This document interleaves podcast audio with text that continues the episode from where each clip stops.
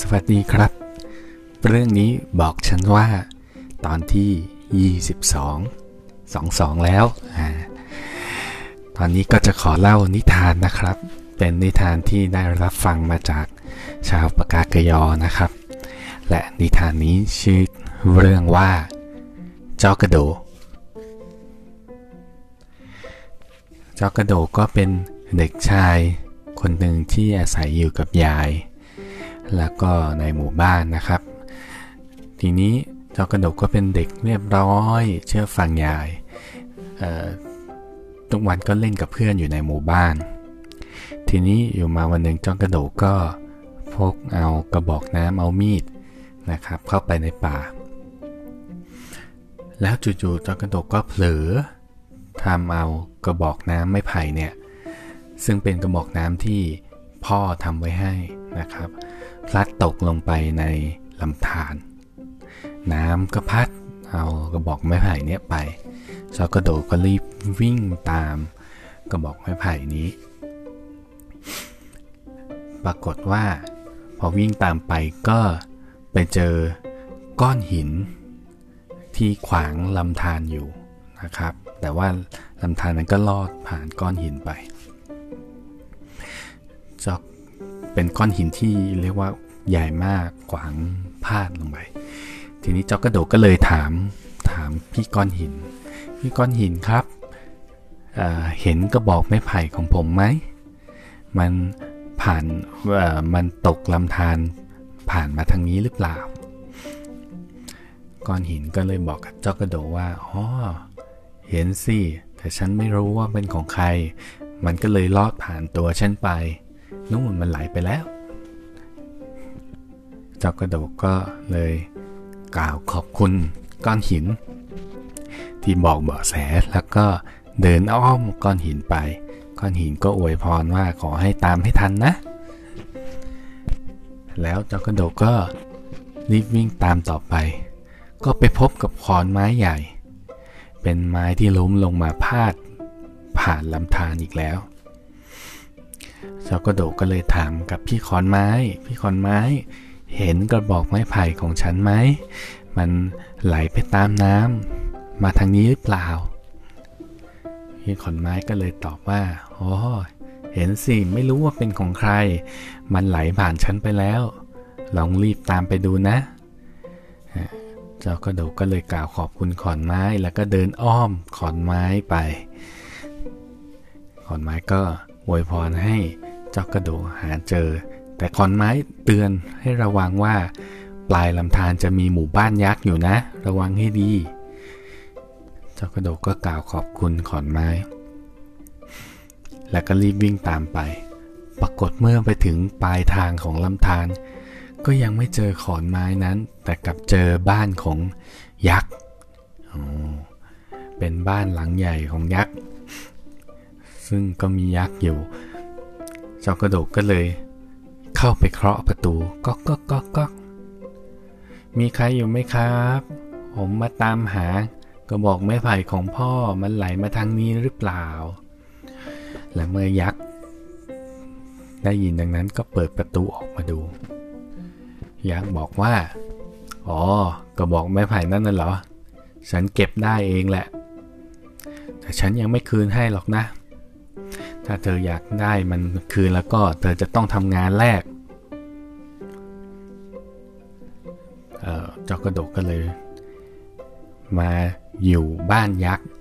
คอยช่วยหุงหาอาหารทำความสะอาด ในบ้านยักษ์ก็จะมีหีบสมบัติอยู่ แต่เจ้ากระโดกก็ไม่ยุ่งยามไม่ยุ่งเกี่ยวอะไร คอยปัดกวาดเช็ดถูทำกับข้าว ทุกวันยักษ์ก็จะไปหา ล่าสัตว์หาอาหารมาจอกกระโดกก็จะทำกับข้าวเอาเนื้อเอาเอาข้าวเนี่ยโปะโปะโปะโปะคอยทำอาหารให้ยักษ์กิน ผ่านไปหนึ่งสัปดาห์จอกกระโดกก็เลยขอกับยักษ์ว่า ยักษ์จ๋าฉันมาได้สัปดาห์หนึ่งแล้ว ฉันคิดถึงบ้านแล้ว ฉันอยากจะกลับบ้าน ขอ ฉันกลับบ้านได้ไหม อยากรู้สึกว่าเจ้ากระโดดเป็นเด็กดี แล้วก็ช่วยเหลืองานเป็นอย่างดีไม่ยุ่งยากกับสมบัติของเขาทำอาหารได้เรียบร้อย อยักก็เลยคืนกระบอกไม้ไผ่นั้นให้ แถมสมบัติให้กลับไปที่หมู่บ้านด้วย พร้อมกับห่อข้าวที่จอกกระโดดทำ ให้ไปกินระหว่างทาง เจอกกระโดดก็ดีใจมากเเดินกลับมาระหว่างทางก็ขอบคุณขอนไม้ขอบคุณก้อนหินที่ที่แนะนำแล้วก็บอกทาง แล้วก็ได้แวะกินข้าวที่ห่อเนื้อที่จอกกระโดเองก็ได้ปรุงไว้ แล้วก็ยักษ์ก็เป็นผู้หามา เมื่อกลับมาถึงหมู่บ้าน ก็เล่าเรื่องนี้ให้ยายให้ให้เพื่อนๆในหมู่บ้านฟังคนในหมู่บ้านต่างพากันชื่นชม ในโชคในความดีของจักกระโดแต่ก็มีเด็กน้อยอ้วนๆ คนหนึ่งในหมู่บ้านนี้รู้สึกอิจฉา คิดว่าเอ๊ะถ้าฉันทำอย่างจ็อกกระโดบ้างเนี่ย ไปหายักษ์ ยักษ์ก็คงจะให้สมบัติกับฉันบ้างเหมือนกับเจ็อกระโดดว่าแล้วเด็กน้อยอ้วนๆคนนี้ ก็เลยโยนกระบอกไม้ไผ่ลงไปในลำธารที่เจ้ากระโดดพลาดตกไป แต่เด็กน้อยอ้วนๆคนนี้ก็เหมือนใจแอนเมื่อเอ่อเมื่อกระบอกน้ำผ่านก้อนหิน เพราะพอเด็กน้อยคนนี้ไปเจอก้อนหิน ก็ถามก้อนหินว่า นี่นาย เห็นกระบอกไม้ไผ่ของฉันไหมเด็กน้อยก้อนก้อนหินก็เลยบอกเด็กอ้วนว่าเห็นสิมันผ่านไปแล้ว เด็ก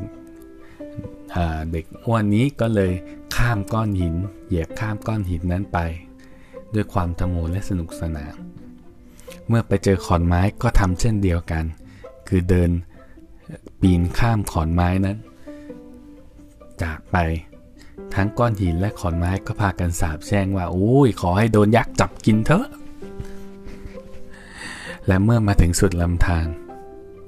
ก็เข้าไปเคาะประตูบ้านของยักษ์ยักษ์ยักษ์ยักษ์เห็นกระบอกน้ำของฉันไหมยักษ์ก็เปิดประตูออกมา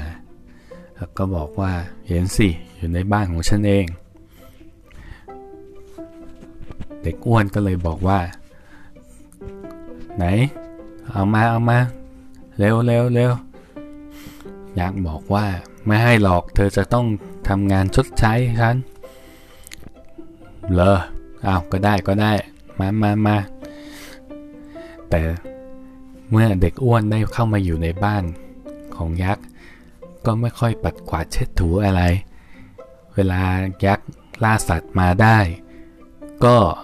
เด็กอ้วนก็จะบอกว่า โอ้ฉันยังเด็ก ฉันจะต้องกินเนื้อเยอะๆยักษ์โตแล้วยักษ์ก็เอากระดูกไปละกันแล้วบ้านฝาดบ้านอะไรก็ไม่กวาด เมื่อไปเห็นหุยสมบัติก็พยายามที่จะแงะจะแซะ แต่พอดีมันล็อกกุญแจเลยเปิดออกมาไม่ได้ยักษ์ก็เห็นเหตุการณ์โดยตลอด และเมื่อครบหนึ่งสัปดาห์ เด็กอ้วนก็เลย บอกกับยักษ์ว่าฉันจะกลับบ้านแล้ว เอาเอาสมบัติเอาอะไรมาให้ฉันเดี๋ยวนี้เลยเอากระบอกไม้ไผ่มาด้วย ยักษ์ก็เลย คืนกระบอกไม้ไผ่ให้ พร้อมกับห่อสมบัติหนึ่งห่อแล้วก็ห่อข้าวหนึ่งห่อเด็กอ้วนก็เลยจากไปโดยที่ไม่ล่ำลายักษ์เลยแม้แต่น้อย และเมื่อผ่านขอนไม้ก็เดินเหยียบขอนไม้อีก และผ่านหินก็เดินเหยียบหินอีก เมื่อเดินมาเรื่อยๆ ก็เริ่มจะหิว แต่พอเปิดห่อข้าวดูกับกลายเป็นมีแต่กระดูก ไม่มีอะไรเลย และเมื่อเปิดสมบัติออกดู ก็มีแต่ก้อนหิน สุดท้ายเด็กอ้วนเดินหลงป่าแล้วก็หิวตาย จบครับ และเรื่องนี้ บอกกับฉันว่า